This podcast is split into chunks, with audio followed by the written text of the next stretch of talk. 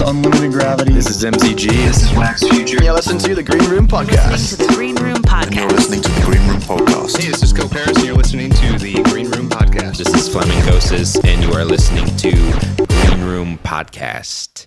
Yo, how's it going? It's been a while, everybody. Thanks for listening to the Green Room podcast. And yeah, we have good. We got a new intro that I just worked on. We're super stoked about it. We've been like accumulating those little clips for over two years now. So We have. Two years of the Green Room podcast. That's very exciting. Yeah, we're kind of. This is kind of like our two year anniversary, right? I suppose it is. It's the last episode of t- of 2019, which Yeah. you know, The holidays are upon us, but also the newest Star Mo- Star Wars movie, Star Wars. Star Wars.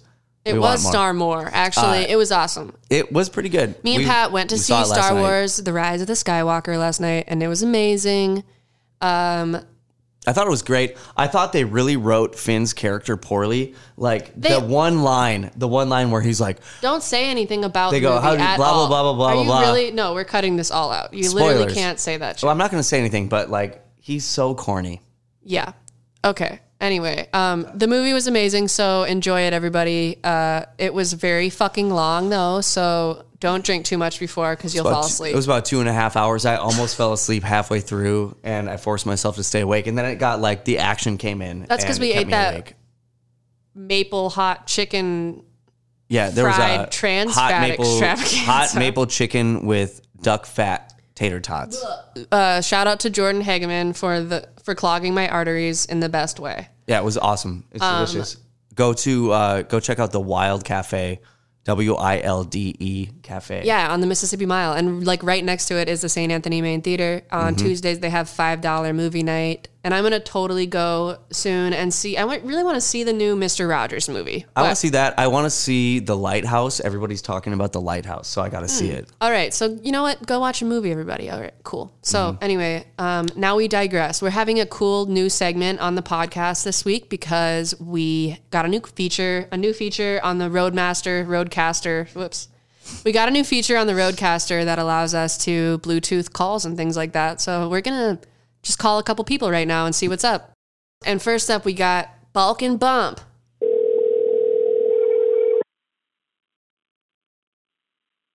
Megan, Megan, Megan. Yo, yo, yo, what up, Will? Yo, are we on live radio? Yes, we, we are. are on live radio. You are live on MTV. Oh, wow. BBC Oh my God. Radio You 1. weren't joking. No, it's it's all live. You were now. not joking. No, I never joke. we have a few Oh wow. few Well, questions hello, for uh, you today. studio Will. audience. Yeah, Sorry, hello. what was that? Uh, this is uh, we got Pat here with me as well, of course. Hey, Will, how are you? Hey, what's up, Pat? Will, Will uh, where are you from? Um, I am from the San Francisco Bay Area of California. And where are you right now? Right now, I'm in uh, Vancouver, uh, British Columbia. I love In Vancouver. Canada. Ah, British Columbia is so pretty. It's it's It's beautiful. it's really cool. It's it's like it's very wet and gloomy at the moment, which You know what? It gets is, like that. uh, It was like that when I went to um, Motion Notion, and it was kind of disappointing because there were so many awesome people there, and I really wanted to hang out with all of them, but I was freezing my nuts off. you know? Yep. So No, I anyway. know that's how it's been. I've been I've been basically just like in between my like hotel room and coffee shops, and um, I went on a walk, which was nice, but I got really wet. Um, that so, sounds gloomy. yeah, no, I'm actually yeah. So I bought an umbrella. That was that was a big that was the big moment of my day actually. Nice. That's actually Major cool. uh, major life hack. What color is it? It's pink. Pink. Actually. I would not have guessed that. Yeah. Would you have guessed that, Pat? Uh, no, I would have guessed blue. Really? Yeah. I was going to go with black. Oh, I don't know. We'll never know. Maybe gold. Um, Yeah, I okay, mean, so we got a few questions for you. Yeah. We're gonna rifle Okay. off some questions Yeah. and make this real quick for you. Uh, Okay. so, uh, our first question. Wait, wait, wait. We we have a segment for this. Okay, first of all, we want to call it Trump in memoriam. Yeah. Okay, go ahead, Pat. Uh, so, so Trump in memoriam. What was your what's your favorite Donald Trump moment? Yeah, yeah my, my, well, as as a as a Trump player, um, I would have to say my favorite uh, moment was when uh, he was called the TrumpDonald.com or something like that. It's this website someone made where you can like play a virtual trumpet into Donald Trump's face, and it's like, and then it's like hair pops up. I think it's called TrumpDonald.com. TrumpDonald.com. That's Fantastic. I amazing. think so. Okay, are you and You are you guys gonna have to fact check that. You have to fact check that as, as the radio host. Okay, But we will. that's We're gonna it, get a you know Joe Rogan has Jamie. We're gonna get a Jamie soon. So um, we'll we'll be like, be like, yo, Mike, take it away, but not right now. So anyway, okay. Um, are you Yeah. gonna vote this year, Will? Yeah, absolutely. Fuck yeah. Um, Hell yeah. you know, yeah. if the, I may the even consider statistics say switching, switching states so like my vote counts for more. for sure, dude, Great. that'd be a good idea. It's tough in California, but uh, Move, Um, move, move to Iowa or New Hampshire or something. hey, yeah, come to Iowa. You'll be hella close. But um, That'd be great. Yeah. there's statistics that say that if somebody if you can get someone to say out loud that they're going to vote they're like 50% more likely to actually do it so Great. We got Will. we got you motherfucker we got you How'd you feel okay about that? Thank you. question number two pat pressure- go It's pure pressure, but it's okay.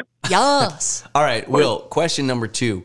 Uh, what was your Yeah. favorite Christmas uh, slash holiday gift you've ever received? Holy shit. Wait, can I swear on this? Yeah. Am I allowed to say that word? fuck yeah Oh, hell yeah. Fuck Yeah. fuck yeah. um, my favorite Christmas slash holiday gift I've ever received. This is gonna sound really cliche, but like I was I feel very, very fortunate to have had like a pretty like idyllic childhood in a lot of ways. Like like every every Christmas, like my family would get together around a Christmas tree and we'd open gifts and like just be around family and you know, there'd be apple cider and warmness and a fireplace and all that. And like honestly, just like that, that is like a gift, honestly, because I know like No, that makes sense. Um, just being around friends and family. and just like love, you know. yeah, family, in a warm yeah. environment. i totally agree that's Totally. adorable will you're adorable i love you best.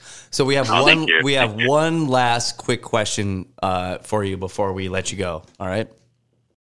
Who is your favorite wu-tang member but besides 50 cent Wait, who do we have next dozier Hello. yes how are you dude Wait, am I live though? yeah I'm you are great. everybody's listening I finally left. I left the house after the first time in six days. So that's oh my great. god i'm so proud of you Thank you. Thank you. how's la uh, wait actually of- we got to ask you this lovely. okay so where are you from alex Okay. I'm from Delaware. i didn't even fucking know that okay and where do you live I live in LA now. Koreatown adjacent, as the landlord told me when I was looking it up online. what a dick Really like let me think i'm living in los angeles am i right like shut the fuck up Yeah. Yeah. you're actually yeah, in the town but- adjacent like what is this where the b-roll people live that's bullshit Yeah. i don't like it's it like C plus. My roommate laughed at that, so thank you, Ben. Okay, so we we have a few questions for you, Doze. Um, they're really important. Yeah. We have w- the Okay. first really you have my important. full undivided attention. Well, okay, so you know what happened yesterday, and so we're doing a little No. tiny segment, you know, Trump in memoriam. Oh yes, All right, yes. give it to me, Yeah. Pat. All right. So, uh, Doge, what's what's your favorite Donald Trump moment that you ever can remember? Uh, Covfefe, because I still don't know what it is. I don't think he knows. All right. Fair oh enough. Oh my god, dude, I don't know what that is either. Yeah. Do you know what it is? No, I have no he idea. tweeted. Did you see that? He like tweeted something that was like, I don't know if he was trying to sell coffee to be like, "Yo, I need someone to like give me some job advice because I don't understand what's happening in this office right now or what." But it was like, I don't know. Look it up. It's some tweet, and it's just one word, and it's Covfefe, and it doesn't. Mean, I don't even know what it means. I thought it I was some understand. political scandal. I, I have no idea. oh, was it? Come here. No, it's just a tweet. We're calling my roommate in on this. This Are is we the getting phone a a friend, uh, really All right. quick. Yeah. Okay, Ben, phone a friend to my roommate Ben. What is the Covfefe thing with Donald Trump? What happened? on on Twitter, he had a tweet, and I think he was trying to say conference or s- some sort of real word, but he wrote Covfefe instead. C O V E F E. Thank you, Ben. Okay, Covfefe, favorite Donald Trump moments. All right, and then we're, we're rifling through questions here. Um, Rifling. yeah, next Rifling. question. Eh, eh, eh. All right, next question, Doge. What is your favorite Christmas or holiday gift that you've ever received? Silence Silence. from everyone. Everyone. So- Nice, fantastic. oh my god, that's amazing. You know, you know, you've seen that meme that's like, you know, what's better than the the sound of, of the the laughter of children? Fucking silence from having no fucking children. Yes. Yes. That's my favorite Christmas gift. Not getting pregnant 2019. Ooh, ooh. Hell yeah. All right, all right. So another year, uh, yeah. another year accomplished. All right, last All right, question. last I know, que- right? Last question for you, and then we're gonna we're just gonna hang up on you. Um, We're not joking, right.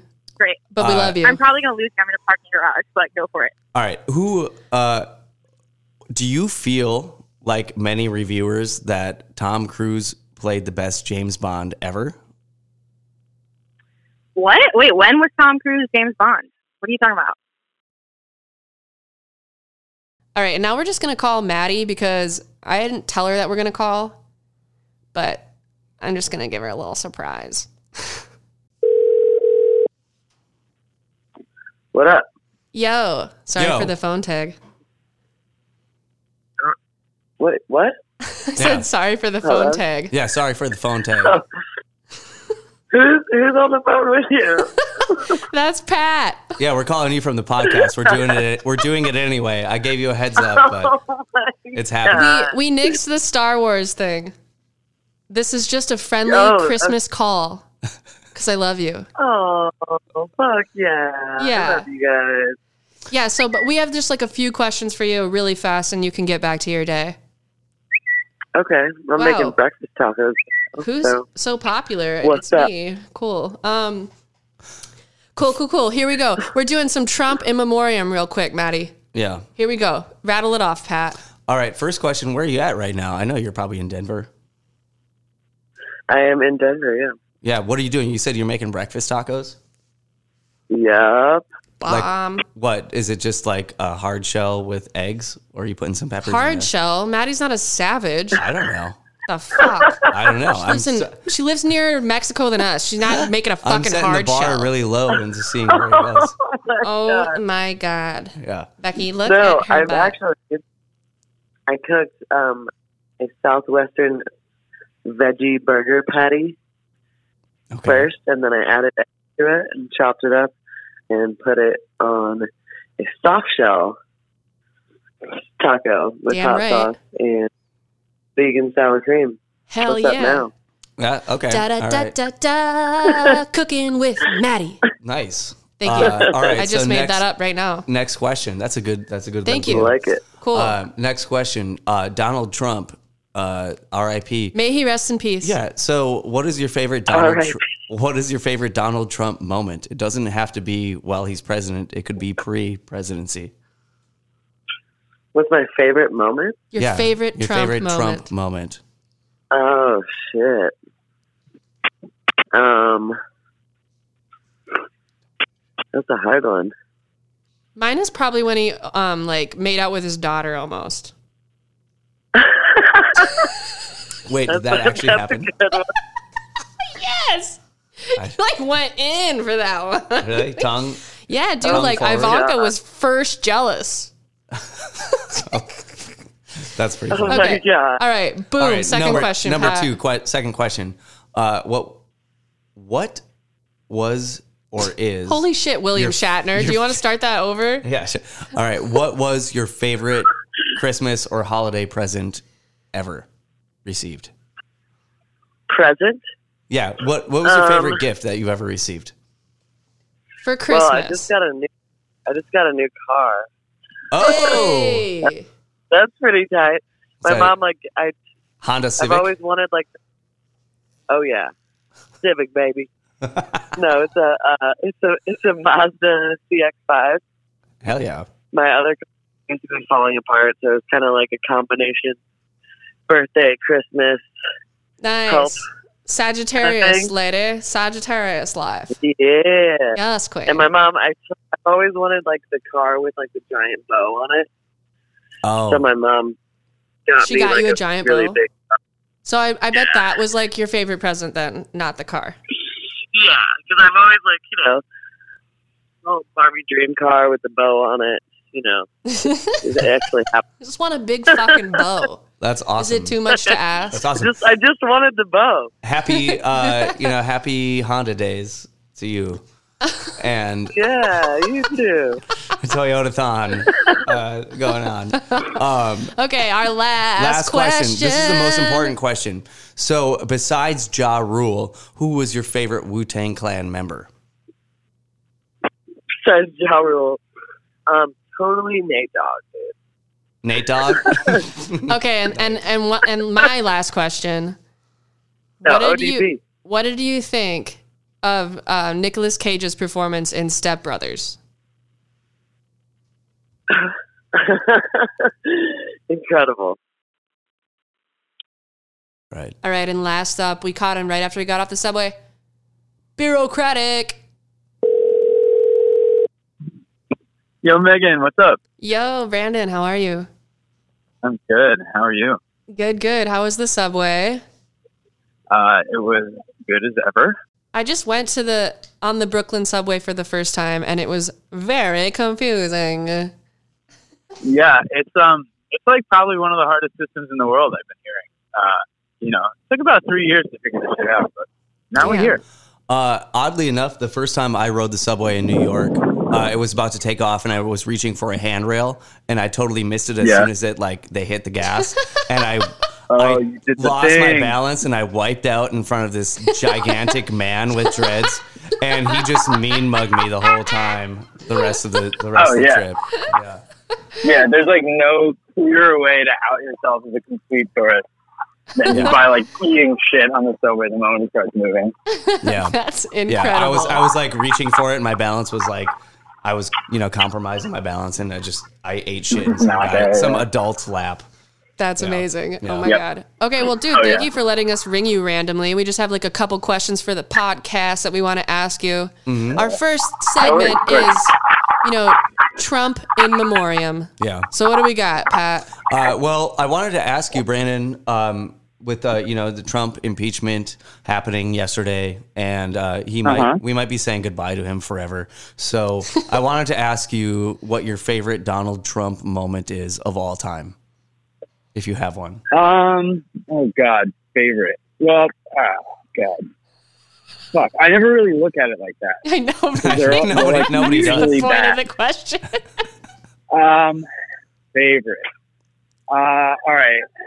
Shit. I mean, Home Alone 2 cameo, like, Thank you. Thank you. back I was that, waiting for that. I mean, yeah, but I don't know. There was, I'm trying to think. Honestly, when he, like, when he called out Greta Thunberg the other, like, week for, like, being a kid who's, like, doing stuff, you know, I think what he said was, go to the movies with your friends. Which I thought was just such a pathetically simple like request for someone who's like actually changing the world, Right. and he's doing nothing. It was just it was very funny to me. Seriously. I laughed out loud. Plus, The she irony, she yeah. changed her Twitter profile to like fit that. Right. She said something like Yeah. just hanging Oh, yeah. out with my friends and Going watching movies. Yeah. All right. Well, I thought it was kind of comical uh, that she got Time Person of the Year, and that's not to, to take anything away from her being Time Person of the Year. She's doing a lot of great things, uh, but she is very Right. young, and I feel like there's a part of me that thinks that Time just put it out there to kind of trigger Trump. And it totally worked. And it totally worked because Right. he instantly tweeted afterwards about like Oh yeah. I bet Greta Oh, can't yeah, even he's a- drink coffee. Oh god. Okay. Oh my God. Yeah, he just got Next. such a such an enormous ego. Oh fuck that guy. Anyway, and I wish I could agree with you that he's going to leave, but he's definitely not. I yeah. Like He's- not as long to as Mitch McConnell is alive. Well, we never thought he was going to win in the first place, and then here he is. So Yeah. Maybe the opposite will happen Yeah, again. I don't know. I I I don't know. I Yeah. I hate that I don't have my hopes up. Maybe that's maybe that's the ultimate goal. You know what? If you set your bar low, uh, anything above that's going to be nice. Hey, expect the worst, hope for the best. Yes. Oh my god. How we do. That Uh, was Pat's um Tinder motto. So Yes. Yeah, that's kind of how I operate on online dating sites. usually. Okay, Yeah. here's our second On question for you. yeah. Yeah, we have a second question for you. Okay, Uh, what was your favorite Christmas present that you've ever received? I've ever received. Ever in your life? Like, Um, ever. ever in my life. Oh god, the irony is I'm selling one of them right now. Like literally as we speak, I like published a Facebook post. I'm like, hey, selling my acoustic guitar.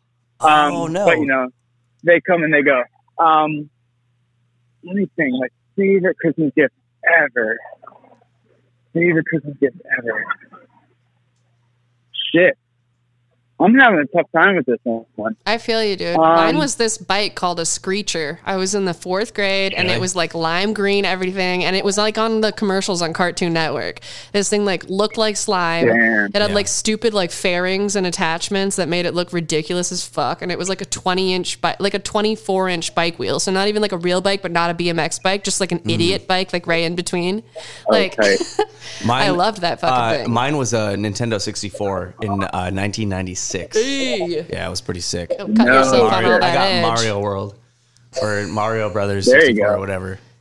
Did you think of one yet, Brandon? Yeah, I was, I, I was gonna say one of mine was definitely in like fourth grade. My parents broke their like anti-video game policy in my household by getting me a Game Boy Advance SP, you know, the like, clamshell one, Yeah. which I totally didn't see coming.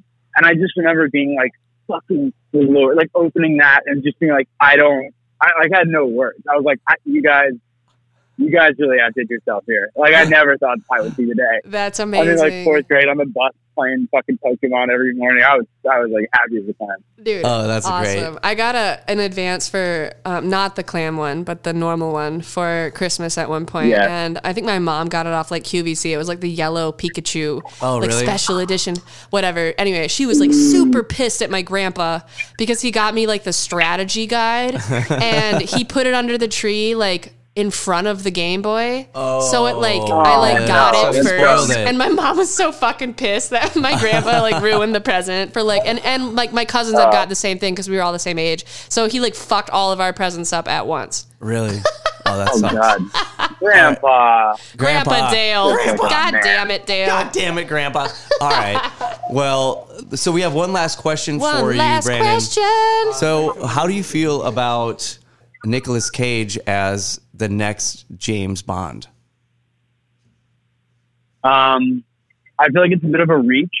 Uh, I understand that you know the movie business is uh, maybe in a bit of a of a bind right now with the popularity of sequels and also just the declining quality of of, of storylines and the increase in shock value. So maybe I get it from the studio's perspective, but um, yeah, I don't know. It'll probably make for some good cinema. Yeah, I'm sure it'll be great. Uh, well, hey, thanks for your time, Yeah. man. Uh, happy holidays. No worries. All right, thanks y'all. It was dope talking to you. Thanks for answering last minute, letting us know what you think about our very very deep questions. hmm We really appreciate it. Yeah. And now we've got a really, really cool guest on this week. Another Canadian, which we love to have on here because they're so fucking nice. Um, and they're also apparently really talented. So yeah, fuck why you, is everybody Canada. in Canada like so musically talented or artistically talented? I don't know, but very they should strange. apologize. I'm sure they're sorry okay, about it. seven time world DJ champion, six time Canadian DJ champion, Vekked. Our first guest tonight is Introducing special guest. Let's do this. You're listening to Green Room Podcast.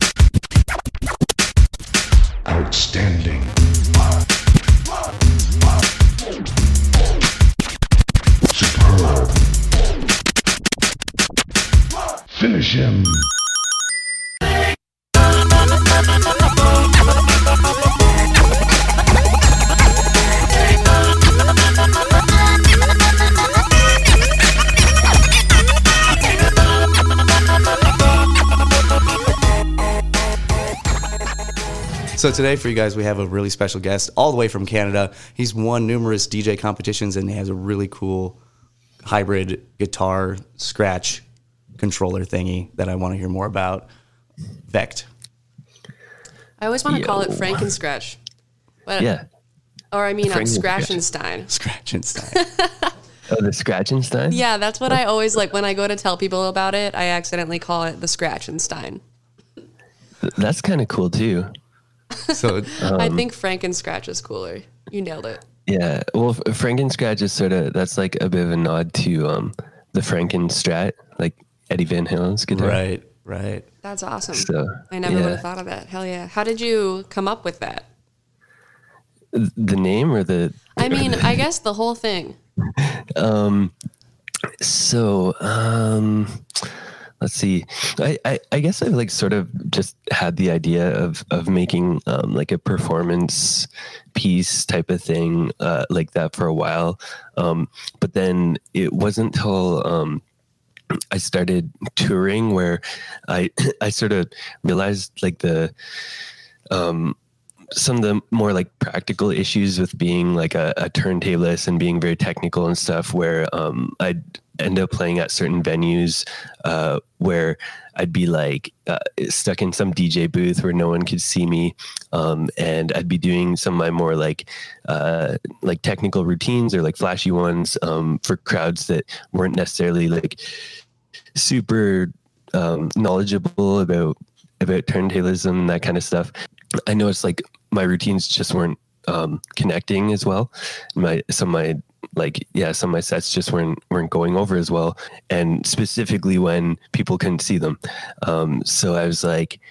Uh, at, at first, I, I was just sort of like would water down my routines. Like if I got to a venue and I was like, oh, like no one can see my hands, I would just cut that stuff out of my routines and, and my sets. But then uh, I, I felt that was sort of like doing myself a bit of a disservice and also like the people who are coming to see me like if a lot of people come to see me to like do a lot of scratching and stuff and if i take that out of my set like what makes me different from like a ton of other DJs out there. So I felt like that was sort of yeah, not a very good solution and then that's when I really was like, I need something that I can actually like pick up and take outside the DJ booth. So like worst case scenario, I still have um like something that I can do that's technical and also like connect with the crowd. And then also around the time, like when I, f- the very first like iteration of it, I actually like was working with like a engineer to make like, um, uh, a little like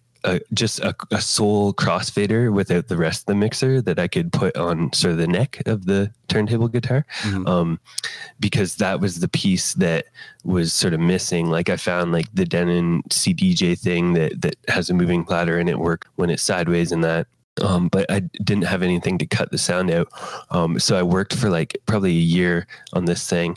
And then just as it was like 95% of the way to completion, like it was basically perfect, except that um, the fader cut too sharp, so it was like popping. And then uh, and then this other company called Raiden Fader released one that was like Bluetooth, uh, USB rechargeable, like is exactly what I was making, but just way better. Wow. So they they released like the fader, and I was like, that was like the last puzzle piece that I needed to make make it happen. That's insane. So, like, obviously, it must have like zero latency for you to be able to even do any of that. Yeah, yeah. There's yeah, there's no latency. I, I yeah, it wouldn't wouldn't be possible with. That's amazing. That's awesome Yeah. that that came out like right when you needed it. And it also shocks me that Denon makes the CDJ that you can turn sideways and it works. Yeah, well, I mean, you can probably do it with multiple different like CDJ interfaces, but the two things about the Denon is one, it runs off USB key, which is pretty common nowadays, but the other is um, it has a motorized platter. So for me, uh, if I'm doing like a lot of my techniques sort of rely on the motor pulling the platter record forward and then me pulling it back. And if it just stays in one spot, it just feels super weird or just doesn't sound right. So Sure. Yeah. yeah. That's crazy. So let's explain to the people out there who haven't seen this thing. It's uh, basically it's a turntable that you turn sideways, and you have a guitar neck on it. And from what I understand, the fader then is on the headstock of the guitar. Yeah, ba- basically, like the the whole guitar neck um, and the and the Van Halen decal and stuff. That's all just sort of to like drive home the guitar aesthetic of it. But um, it's uh, yeah, it's basically just a, a sideways turntable with a fader that is like sticking out from the side where and it feels roughly where it normally would if I was standing at a mixer. It also has a battery pack, um, an effects unit, so when like I bend the neck, it will do like pitch bends, like a whammy bar. and that then is so, um, fucking sick. That is so fucking sick. and this then, episode will uh, be for our gearheads who Yeah. like want to know what the fuck is this thing. and then um, the the audio right right now I usually just use an XLR cable um, straight out, but uh, I have had it fully wireless before. But I've I've sort of had like mixed uh, success with using like wireless audio in venues with lights and all that kind of stuff. Pat would agree with you. Pat Yeah. like hates his wireless uh, guitar module. Yeah. so Yeah. so I play guitar, and there was so, and Megan and I used to play together, and there were times. Like I don't know, probably like a year into us playing, where you were suggesting like, oh, you should get out on stage more and get like more away from your pedal board, and I'm like, yeah, that's a great idea. So I got a wireless unit, and it's it, it's great when it works, and it usually works. Yeah. But there's some times where it doesn't, and then it says like the, you know, the um, the transmitter that hooks up to your guitar and you you lock into your strap is supposed to have an eight hour battery life, and that's cool and everything. But then after about there was a few shows that we played where 45 minutes into it. All of a sudden, my batteries would be dead, and I'd be cutting out, and I'm like, Well, I think the it's because Yeah. that like your battery had been left on from like sound check. I, that's what I thought too. One time, and then the other time, I know for a fact it just died. It like killed it really fast. Weird. Um, but yeah, so I, I'm. I mean, sometimes wireless is really cool uh, when it works. But Yes. So right now, the Frankenscratch has three separate batteries um, to make it run. And when I had the audio, there's four, and I definitely ran into those issues. Like now, I just like am OCD about charging it before because I've literally like when I was first using it and and going through all like the the trials and tribulations. Um, I'd like there's maybe there's definitely once maybe twice where like I have like this like I have a, a, a Beastie Boys remix I made where like it has this big build up and stuff, and then that's when I bring it out, mm-hmm. and like I'd play the track, and then all of a sudden like it would come to the scratch part, and there's like no sound, and I just kind of like set it back down and go to my next part of my set. Oh man, I've had that happen, dude. Like, go to pick up my guitar and no sound comes out, so I just kind of like look awkwardly at people and like be like, "Well, I guess that's not working right now." I like try to make eye contact with at least like one person, then I can make a face of like, "It's not my fault." Yeah, it, even uh, even on this this most recent tour, I had one show where the turntable was fine. Uh, it, it was charged and everything. The effects unit, the fader wasn't though. The fader had just died, so um, I actually had to do the whole routine with no fader. So I was just like like simulating the fader by tapping the record to put mutes in. And just like sort of uh, like pretending like uh, like any turntablist there would be like, why is he doing this whole routine without a fader this time? But I feel like a lot of people wouldn't really know. Like they might just think that I intended that. And so, yeah. right, Yeah, Fake for it. Fake I it. totally feel you. Yeah, have you you, just gotta um, fake it, man. Have you seen Amp Lives like uh, Scratchenstein? I guess it's more of like a Franken beat. No, is it, uh, Um, his name Is is, like, Amp Live. It's it's one word. Well, actually, I think it's only one word in my head because it's one word Yeah. on Instagram. But um, yeah, I just, uh, I just Googled it. It looks like he has some sort of an MPC. yeah, he built Really? like this sort of like hybrid guitar sort of thing as well with an MPC on it instead of a scratch table. Nice. Um, yeah, that's dope. Have you seen, uh, like Cut Chemist in Nu-Mark? No, I've their thing? not. Okay, so I feel like we, I think we all sort of have to give nods to them because like they they did they've done like the um uh, they hang like a drum machine like around their neck and, and drum and also they did like a turntable guitar the the version that they made was using like an actual like turntable like a 1200 and they had some special tone arm to make sure it wouldn't fall off sideways and all Dude, i'm of stuff. looking at it right now. This is ridiculous. Oh my they- god! And they they've like a one with a giant turntable on it. Oh, they're, like, yeah, they have one with. that's like a five foot record, and they have one. They have this whole setup that's just well, it's Nu-Mark uh, specifically, where it's all toys that have been circuit bent to have samples on them. Like it's like Walmart music toys, and Right. then you press the button, but it's like some like I don't know f- funk sample or something. Dude, it's crazy. You can actually map a lot of things to like guitar hero Yeah. controllers and stuff. You can like map all those buttons and stuff. It's well, the, these guys were doing it like in the like at, at least the early 2000s, if not the 90s. So it wasn't even mapping. It was like they'd have to send it to like a company that would like put like sample players inside it, like and and like circuit bend them so that they could make the sounds and stuff. Dude, circuit bending is like some sort of dark sorcery that I don't understand. There was this band around Yeah. here in, in Minneapolis in, I want to say like around 2008, 2009, 2010. And uh, they were called, shit, I can't even remember what they're called, but it was all circuit bent like jazz music. And that shit was wild, man. And it's like they had, it was like uh, pretty much like a jazz band, except for like the one guy um, who's like clearly a, you know, electronic gearhead type guy would circuit bend Right. all the same things, all these like little, you know, kids, you know, pianos Yeah. and stuff like that. It's oh man, yeah, stuff. it's it's so dope, but also something I would never want to a rabbit hole I would never want to go down myself. Yeah. Like as much as like I do sort of technical stuff and that, like I kind of hate it. Like it's like I don't like having to like engineer and make stuff. Like I just want to make music, but Right. it's like this stuff doesn't exist yet, so I have to do it. Right. But yeah. So let me ask you this then: when you got the, um, I keep wanting to call it a Frankenstrat now, but the uh, Frankenscratch.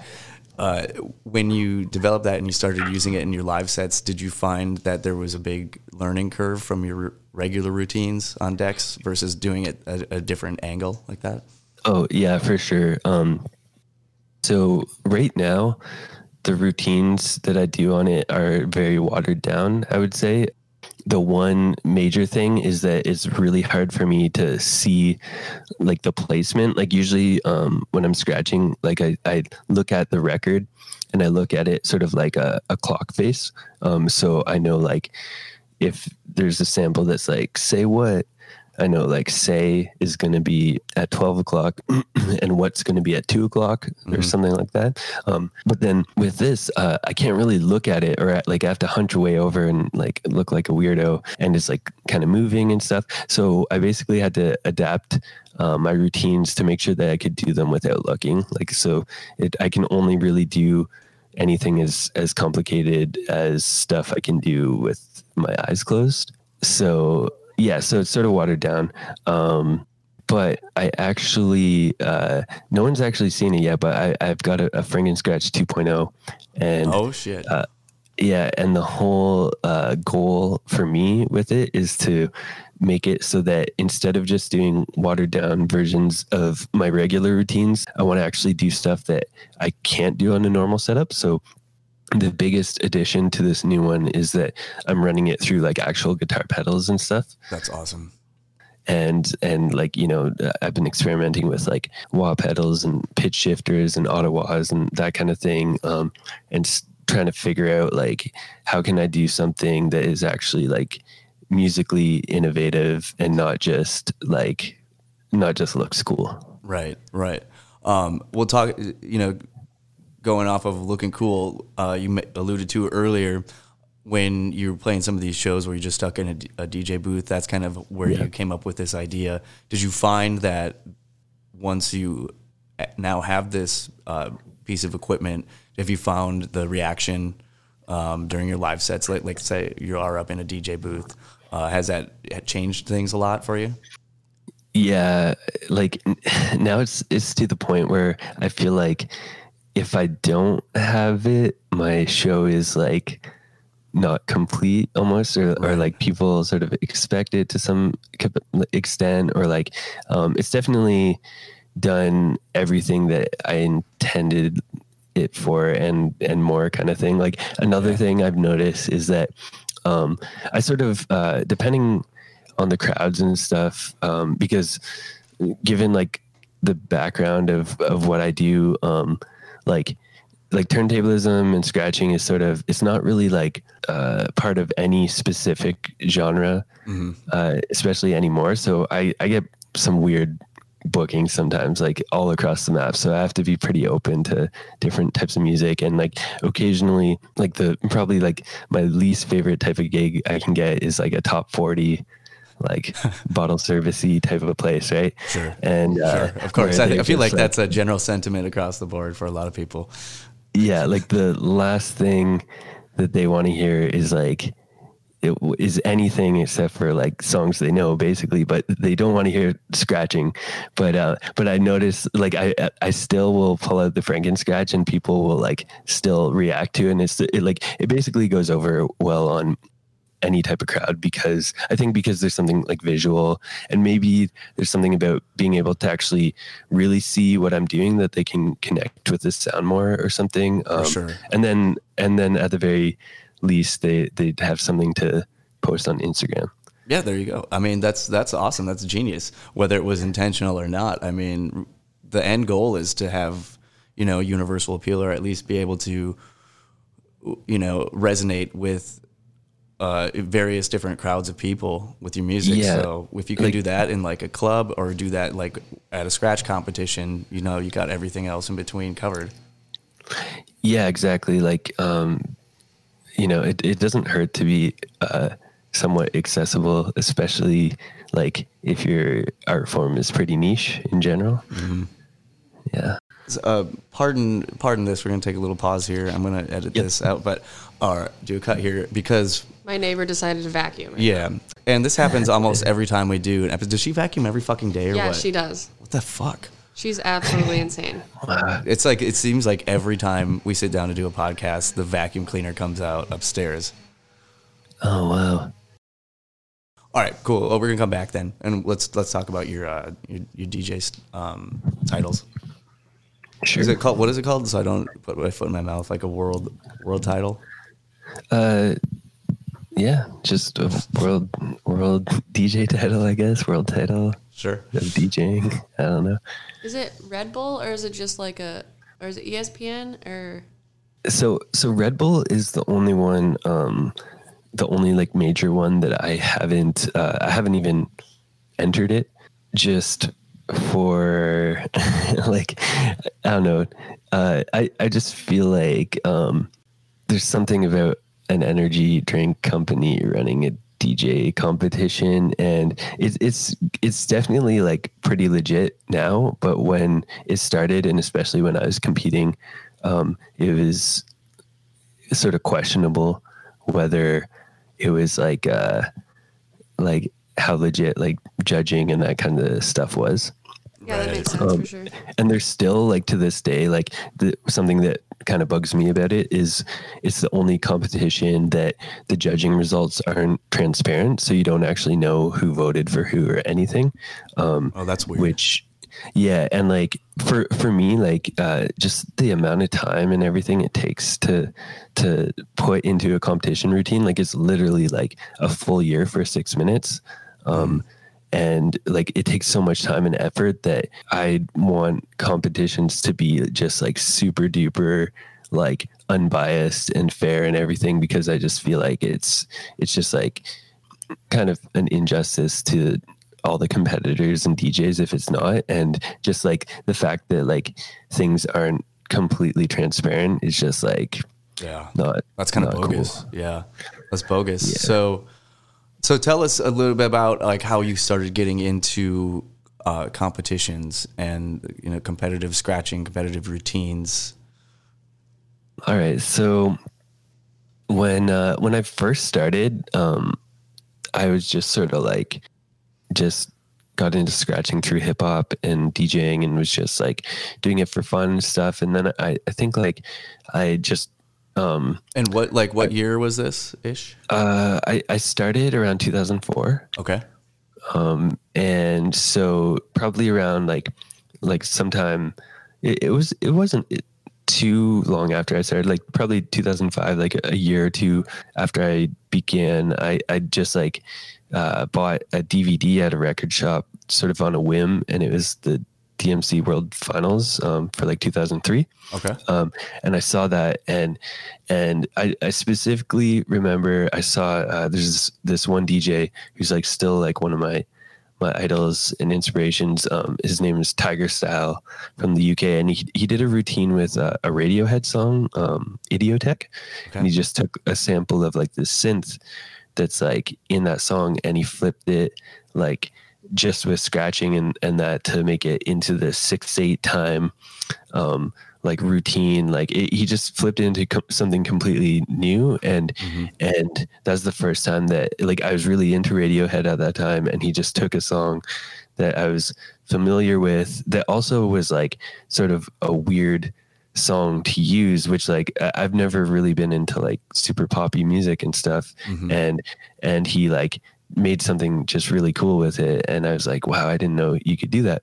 Like i've always um so been into sports and, and martial arts and that kind of thing so the competitive aspect kind of appealed to me. So I, I got really into that and i did like a, i did a few competitions like local ones when i was pretty fresh still like uh two to three years in to djing and like i didn't place like i even i remember like my first competition i, I got booed Oh, no. not not not like off stage but like pretty much off stage. Like my my confidence got booed off stage even though i was physically still there. Um, and uh yeah uh and so it didn't like really yeah nothing really came of it. I went i i got sort of like somewhat sidetracked like i went to university i i started um i was like a, a pro poker player for a few years um so i was like playing poker full time and and all between those two things like i was still practicing but i wasn't like uh, entering competitions. Uh, also, there wasn't competitions in Canada for a few years too. So, like all these factors, I wasn't really doing them. And then in 2011, uh, the national was the first national final um, for DMC, which is the major one, in a few years uh, in Canada. So, um, and there's only like a few months' notice. Okay.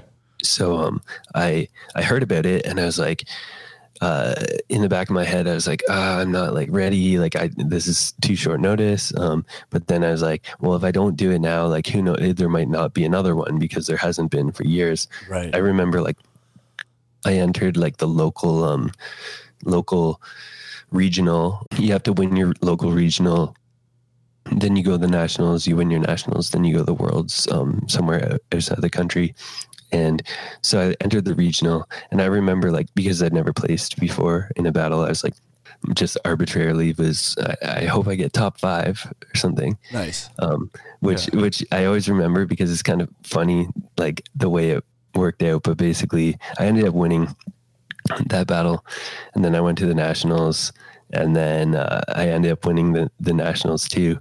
Um, and then like as a sort of like this is like a it, a little blip in, looking back, but basically uh, when when I won the nationals and they like gave me like the prizes and stuff and they gave me the mic they're like say something and the, all i said was i'm not going to the world finals i'm not ready yet and so and i stuck to it and i actually didn't go to the world finals Really? He turned it down.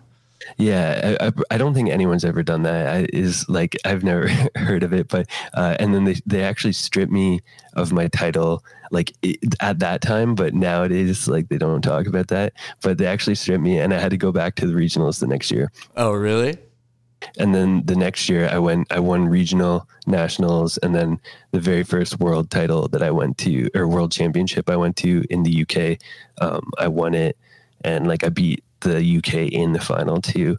But it was sort of like this. Uh, yeah, it's, it's kind of funny because the first competition I entered, I was like, I hope I get fifth, like in in a city, and then I won five straight competitions and won the worlds. And but at, but it, it's just sort of like I look at it as um, that's how sort of naive I was in a sense, or like I just had no concept. I just didn't do it because like at the time I was practicing just for myself and I wasn't comparing myself to people, so I didn't really know where I sat. Right. Um, I didn't know like that I was one of the best competitors or anything. I was just like, I hope I'm like not terrible.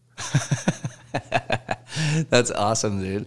That's a really cool story. So then you went on to win. Did you do it then every other year after that? Does it? So if you win that regional, then do you are you instantly then in the Canadian nationals every other year? If you win, so usually how it works is if you win a competition, you have the option to defend that competi- that whatever level you got to. Um, so if you win a regional, you get to defend it. So you don't really get ahead. But if you win the nationals, you get to de- defend the nationals without going to regionals again. If you win the worlds, you get to defend worlds without going to nationals again. Oh, okay. Usually. And the the other thing that this is sort of like confusing, but DJing uh, DJ competitions are sort of like uh, like boxing or golf, where there's not just one like overall world title. There's a there's a few. They have sort of different levels of prestige. Perhaps like DMC, I would say is the oldest competition and like has the most uh, like most legendary winners that you would know, maybe like Qbert and Mixmaster Mike and A-Trak and those kind of guys. So yeah, my my seven world titles, I guess, are across like different competitions and that, and they aren't all consecutive. Like I won uh, my last year of competing solo um, in 2015. Like I won three titles that year. So Awesome. So Sort of, yeah. uh, you say competing solo. Do you do now a duo? Uh, I, I have a duo called the Fresher Thens, um, and we won uh, two world titles uh, as a team. And after 2015, we competed once in 2017. So like. I sort of retired in 2015 from competitions, but then in two, 2016, my my partner Brace uh, in the Fresher Thens, he won his first world title solo as well. So we were like, well, we just won like two years in a row solo world titles, so we should probably bring the band back together and go for one more. Yeah, and then you got it. Yeah, we got it. Yeah. And then are you? So are you guys now both retired from from competitions at least for the time being? Yeah, like I mean, never say never, but it, it's sort of like competitions um, are sort of uh, like right now, especially. I think it's sort of like a stepping stone for a lot of DJs, where it's just an alternative avenue to get exposure and get sort of your name out there on like an international level. Um, where uh, if you're unless you're like a producer nowadays, it's really hard to do that just as a DJ. That's kind of what I was just gonna say. Is like, I feel this way kind of about any contest. Can be that way. Like, they can be super beneficial, but you have to have like material to like continue that momentum with afterward. That is gonna be the ultimate decider of where you end up. I just feel like there's lots of misconception with people that are like aspiring, thinking that you can win, you know, a world championship and that now you're famous or whatever. Yeah, so that's yeah, totally. I totally agree. Like, um, for me, it, it helped me like jump the line, but For sure. Once I jumped the line, there was still a full other learning curve of like, like when I was going to school and stuff, I wasn't playing out. I was just like a veteran DJ who practiced a lot. And then once I won these competitions, I started getting offered gigs. And then like I was being offered like 90 minute, two hour sets based off of like a six minute winning performance, right? Yeah. So, Yeah. Wow. Yeah, that's a big jump. I had to, I basically, it's sort of weird, but I basically learned to DJ sets through just like headlining shows. And like, I've never really opened for another DJ still. Like, I've never really been a support DJ. And I've just had to sort of learn. And by watching like really good DJs who've supported me and, and shows and that kind of thing. But it's a really weird sort of come up and learning curve. Yeah, That's that is a bit super bizarre, but that's Benjamin Button. yeah. But I like it. Yeah, that's it's funny because cool. like I'm like sort of starting to manage a couple artists as just like a freelance thing, and they're both people that are just getting started out. Like I produced one of their EPs, and like I feel like maybe some of the time I'm a bit like too formal when it comes to inquiries about them, just because I'm used to like at the level that I'm at now after having been in this for several years. You know, like people aren't that experienced that are reaching out w- for inquiries for these new artists and so i feel like i'm kind of like abrupt and like to the point and a little bit like maybe brash or i don't know how to say it Um, What, yeah, I in- know. I know what you're inquiries saying. in what sense? Like for bookings? yeah like for bookings or just inquiries in general i'm a little bit like um You're just to the point. You Yeah, get yeah, To the point. yeah, and it's you know, not there's no fluff. It's not like it, what you're saying is you're saying people who are inquiring for the artists you're you're looking at are Exactly. They're I- like I'm newer out- my response to promoters, any right? inquiry is, okay, this sounds great. Let's do it. How long is the set length? Do we want solo? Do we want live band? What's the budget look like? You know, Yeah. that, that's like Yeah. the obvious questions that we ask every time that we're booked for something. But Right. for, you know, that's not something that people that are just starting out and throwing their first few shows or whatever are really prepared to answer. And I feel like they find it a little abrasive.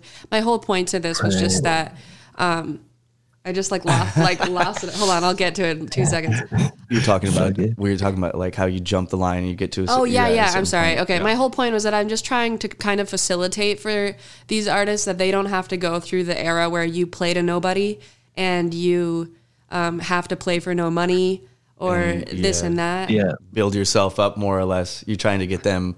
You're kind of trying I'm to trying get to them shuffle to. past that bullshit, Yeah, you know. yeah. So it's cool that you've like totally. I mean, that's like an era where I feel like, yeah, you build chops and like thicker skin, I suppose, but at the same time, it's Yeah. not an enjoyable era of your music career. It sucks ass.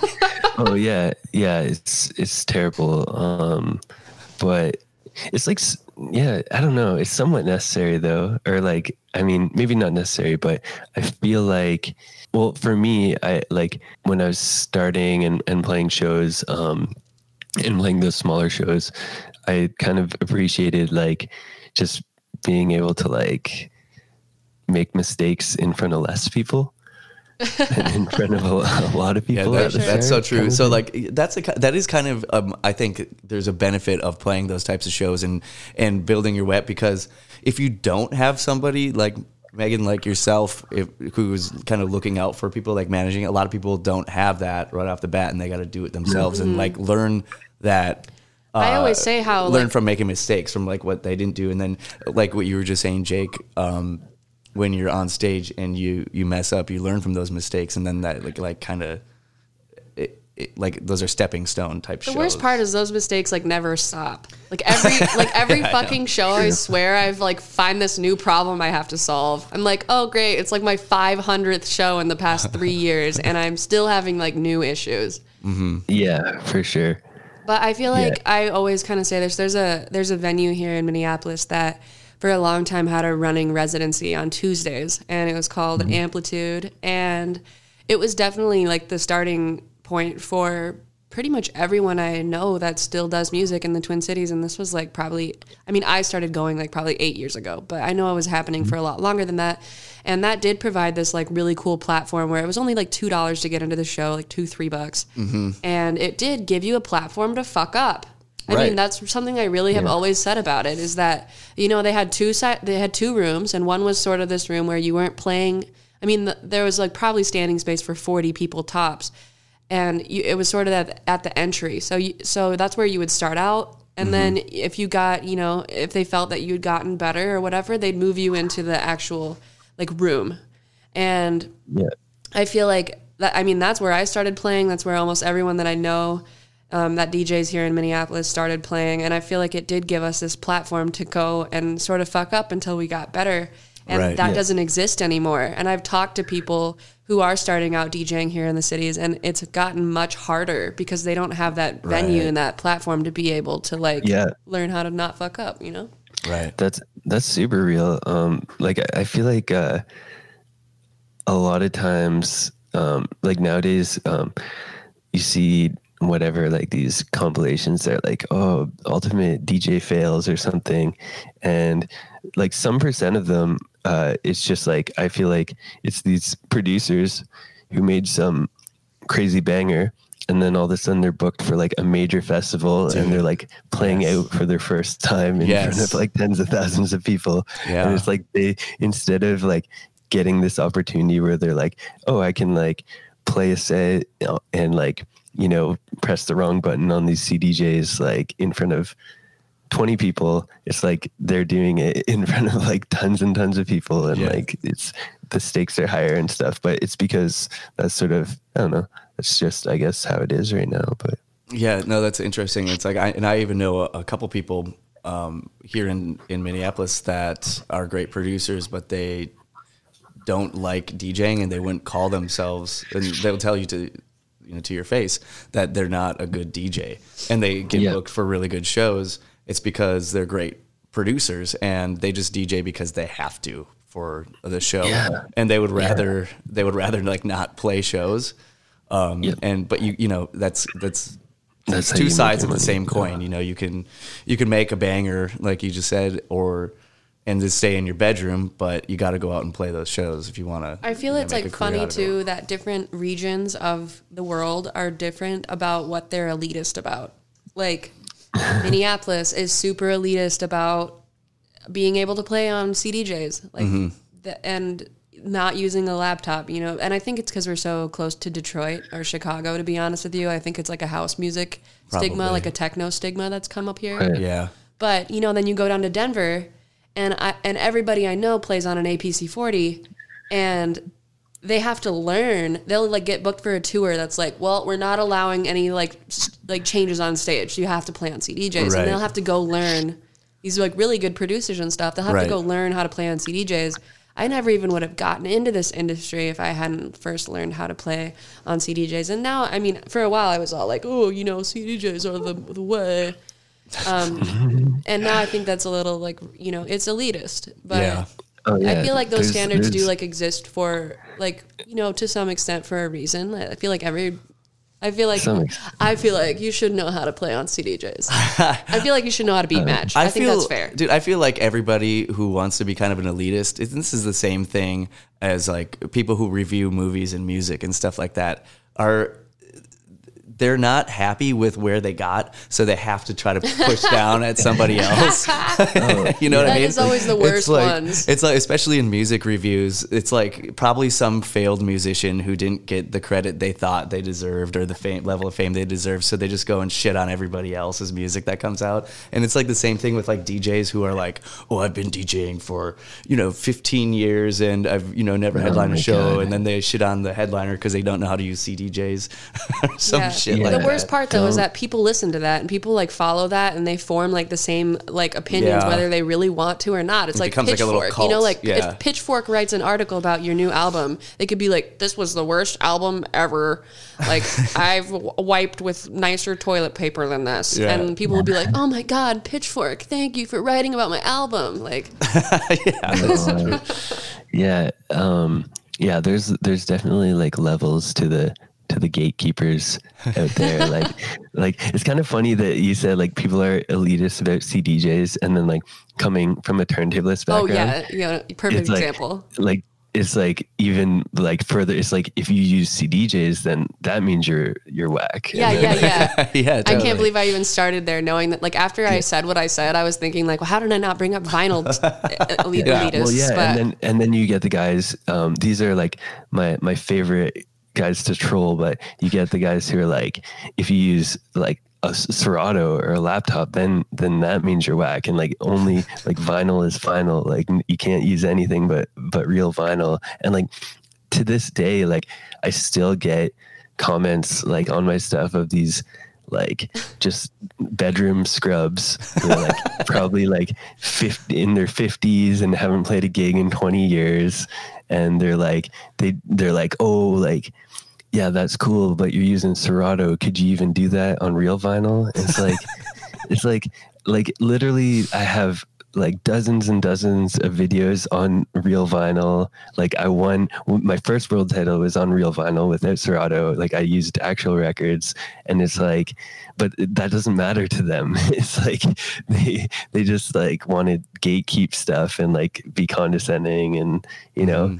and like and on top of it, like I like if somebody is using like I don't know, like the like a fifty dollar DJ controller or an iPad or something, and they're killing it. Like I don't care. I'm not like I'm all about like futuristic new technology stuff, and uh, not about like like if I never have to play a set on real vinyl for the rest of my life, like I'll probably be happier. Oh, really? I thought people use that for the convenience.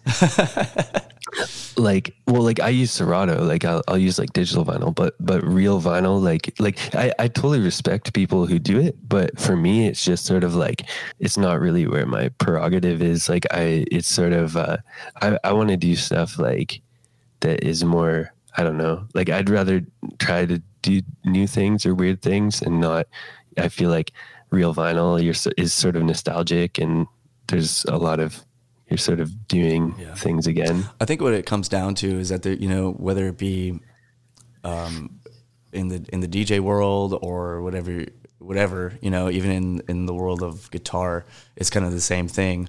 Um, Yeah. There's always going to be people who say this is the right way to do it or this is how I do it, and so it's the right way. So, and like you said, there's going to be people who are condescending because that's how that's how they do it, and then Yeah. they're going to criticize you.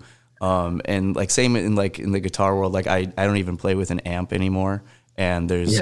people out there in the audience I know for sure that probably spent money on like a vintage cool tube amp and, And all these pedal old boards and all pedals that and all that stuff and like oh this Oh, isn't a, a true bypass pedal so it sucks I would never do that and it's like well cool how many people did you play for last year you know it's Yeah, there's a time and place for all of it. And I think at the end of the day as long as you're up on stage performing and the people are enjoying it that's all that matters I think it's and everything also else like- is all the small details people being pissed that it is so minimalist now. Like Yeah. that it's so easy now. I feel like it's like old people that like it's old people telling us that we should be able to pay for college. It's like, Right. well, I had to do that. Like Yeah. I had a hard time, so you should have a hard time too. Right. Like they're pissed at these like multi effects pedal board like floor like units and Right. things like that. And I, Yeah. it follows it into every it trickles into every single part of the music. ev- I bet, of every industry, honestly, Right. because technology is advancing like so quickly. mm-hmm.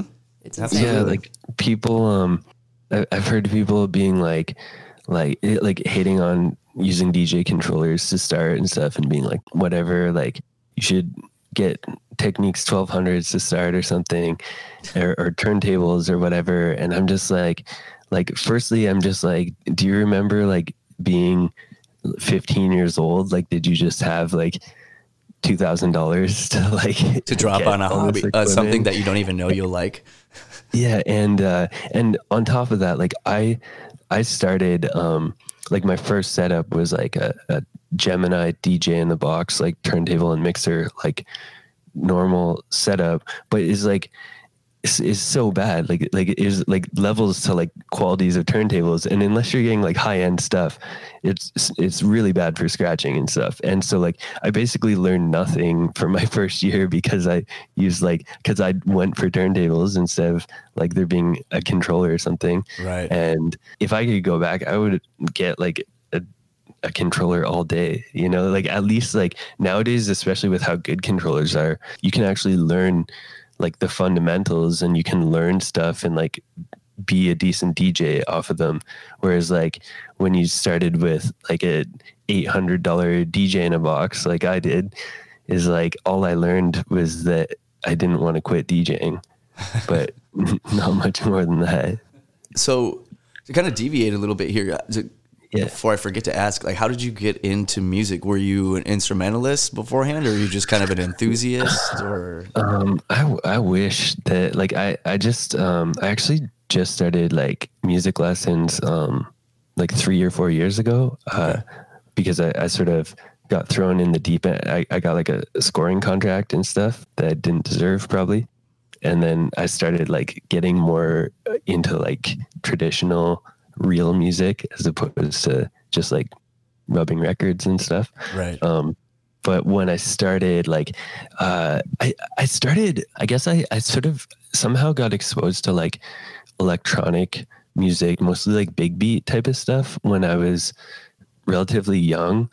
When a lot of my other friends like weren't into it, but like through the internet and whatever, and I was into like Chemical Brothers and Prodigy and Fatboy Slim and Moby, sure, that kind of stuff. Yeah. And so I started like hearing these sounds and getting interested in how to make them.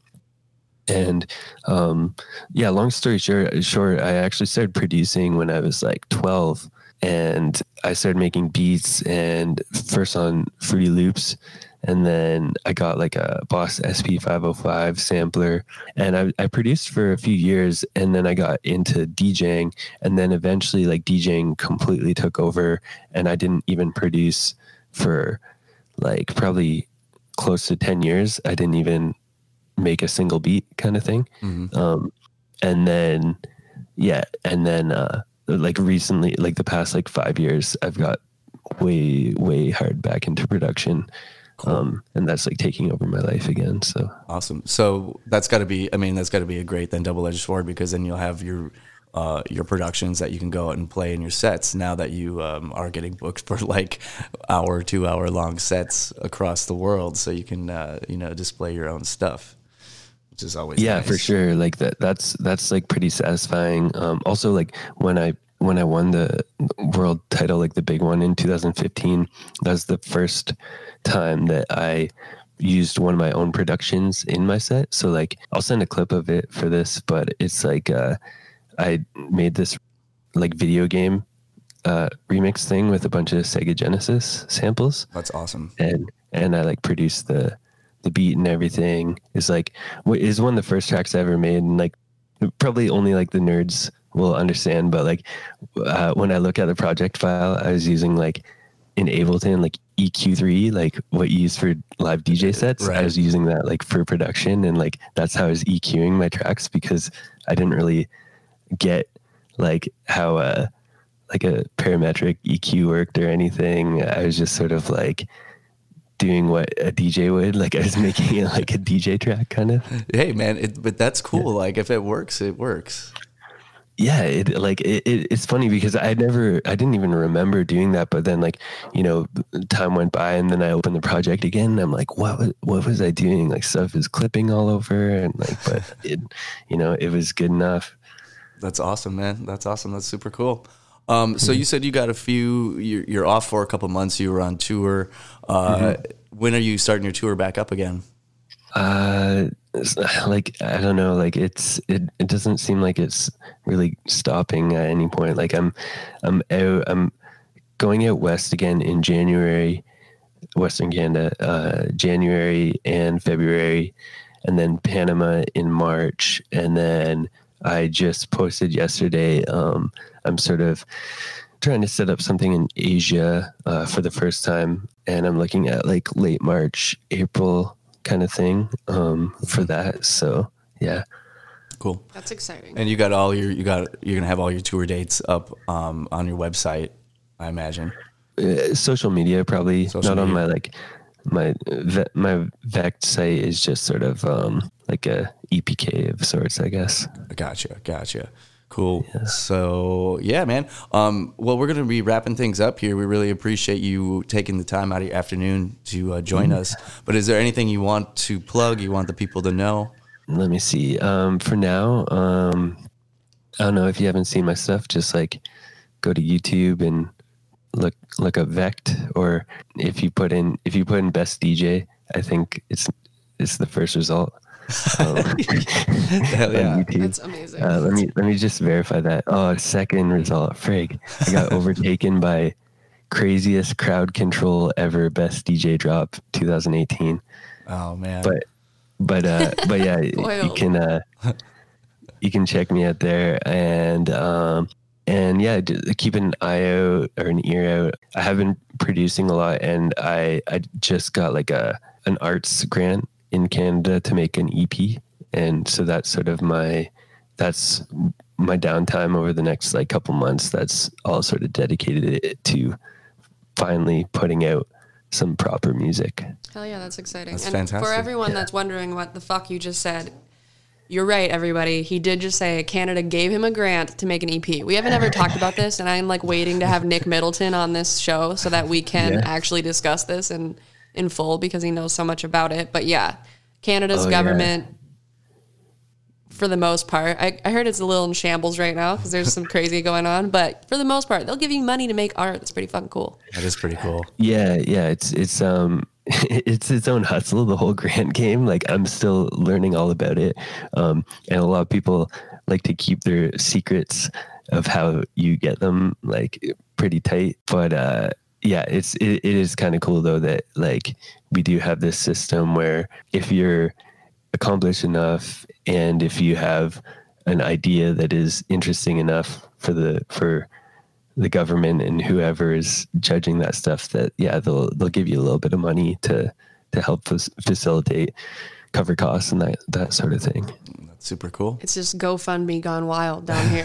yeah, It's ridiculous. We well, we have some we have some grants down here in the U.S. because I've I know there's been some people that I've seen in Minneapolis that get like grant money to put up something for like the arts, and I and it's, but it, I feel like it's a bigger mystery. It's harder to get down here because some sometimes I see the people who get this grant money, and I'm like, you really for this? You got Well, money for that? Elle just did. Alicia just did that with Katie for Yeah. We Out Ya, and they got their grant. yeah, but yeah, no, there's that, but it's like I feel like it's a little trickier. But I agree. It does. you know. It is hard down here, but anyway, yeah i feel like well it's it, it it's really hard up here as well um but it's sort of there's enough grants out there like I, like i feel like if you applied for every single grant in in canada um, depending what province you're from, because they all have their own, you could probably apply for like 60 different grants for arts. Nice. And it's sort of a, num- a numbers game where you just like, like I applied for 11 or 12 last year and I ended up getting two. And then there's like even getting them, there's this a bit of a learning curve. Like I got one for, a, I, I did like a little funk band like side project last year and I got a grant for five shows and like creating material and repertoire and all that stuff. But what I realized was I got the grant um, and it and they gave me like you know a few thousand dollars and that's cool but the project itself costs way way more than that. And and i sort of like going back it's like i would have like at the time when i applied for it i was like oh i just want to like get a grant and like you know i've been not getting approved for all these but then when i finally got it and you have to do the project and you have to like use the money and stuff and then the project ends up like being really expensive and it's like i should have just like applied asked for the actual amount that would have taken for that project. Right. And then if they don't accept it then i don't have to get it. But it's sort of like yeah i got like Once you get it, then you have to do it, type of a yeah, thing. Yeah. Well, like I, i- if you if you don't apply, like ask for enough money, and then it's like something that's expensive, like you're almost like obligated to like take a big L on the project. Right. Oh man, it's funny. We could talk about this. That's a this is whole this is a whole nother episode of this conversation. no. Um, but yeah, man, thank you again, Jake, for uh, joining us so much, and for everybody out there listening. Uh, be Thank sure guys. to follow Vekked V E K K E D on all the social medias. yeah, go look up the Frankenscratch. go right now, check it everybody. out and go check out uh, t- best DJ second hit and then uh, be sure to uh, be on the lookout for uh, some of his shows coming near you. So Yeah, all right, Jake. Well, thanks again, man, and you have a great day. yeah, and you as well. Yeah, thanks, dude. Peace. Thank you so much, Jake, for letting us talk to you for a minute. It's really interesting to hear about sort of like the vinyl community because we don't have a lot of turntablists on the no, podcast. I think very we often. had uh, flavors who competed we in did, that. and but I actually like, wanted to chat with him about. Yeah. Well, that's why I kind of want to ask about the Red Bull uh, Yeah, contest as opposed right. to the one that uh, Jake is involved in because it's cool to see the juxtapositions between the two of them. So, um, anyway, I got a few things to plug before we head out of the podcast this week. And uh, happy holidays again to everybody. Thanks for listening to the Green Room podcast in 2019. We appreciate you. You can come see me live next month if you want. And um, actually, I got New Year's Eve obviously coming up, which is technically this month. That's gonna be It turns yeah. into. It's gonna be like in a week. Yeah. yeah. Um, so New Year's Eve at the Fillmore in Charlotte, North Carolina, and then January 18th at Hotel Minnesota in Plymouth, Minnesota, and then the weekend following that in Tucson, Arizona at Gem and Jam Music Festival, and then Oh, you're playing Gem and Jam. Yes. That's fun. yeah, and then I'm going to RV across the country to Live Oak, Florida for the Tranquility Festival. And then I will be the, f- I think a few weeks after that, I've got uh, Hi Fi Club in Calgary on the 28th, and then Seattle at the Showbox opening for Beats Antique on the 29th, which is Leap Day year. Really? February 29th. You get to play with Beats Antique. I do. They're cool. You should ask them about uh, their Red Rocks show where they played with, or where they had uh, Alex and Allyson Grey doing their visuals, and there was a rainstorm. Just ask about it. Huh. I will have to do that. We should uh, also get them on the podcast, so I'll make that happen as well. Cool. That'd yeah, be I'm stoked to play at the Showbox. It's apparently pretty iconic, and it's right next to Japonessa, that sushi restaurant that we love in downtown Ah, Yeah. Seattle. Cheap, delicious sushi. Yes, it does. Go to Japonessa if you go to Seattle. Anyway, um, thank you to everybody that was on the podcast today. We had Jake, we had Brandon, we had Yeah, no, Maddie, we thank had you to Alex, everybody we who's had on the Will. podcast this yeah, year, everybody too. this year. We appreciate y'all very much, and we uh, always appre- appreciate Electro Voice and SK Coffee. And now we appreciate Rode, honestly. Yeah, but we really do. They've made life a lot easier for me, and uh, we're excited to be kind of like scheming and brainstorming for new opportunities coming in 2020. We might be starting starting to get more video out there, and that's yeah, we're very, stoked very about a lot of things So that are going to come. We're come up, working so- on it. Cool. And thank you, Ableton, which we use every single time. So, Yeah, sure. Thanks, Ableton. Give us money. okay.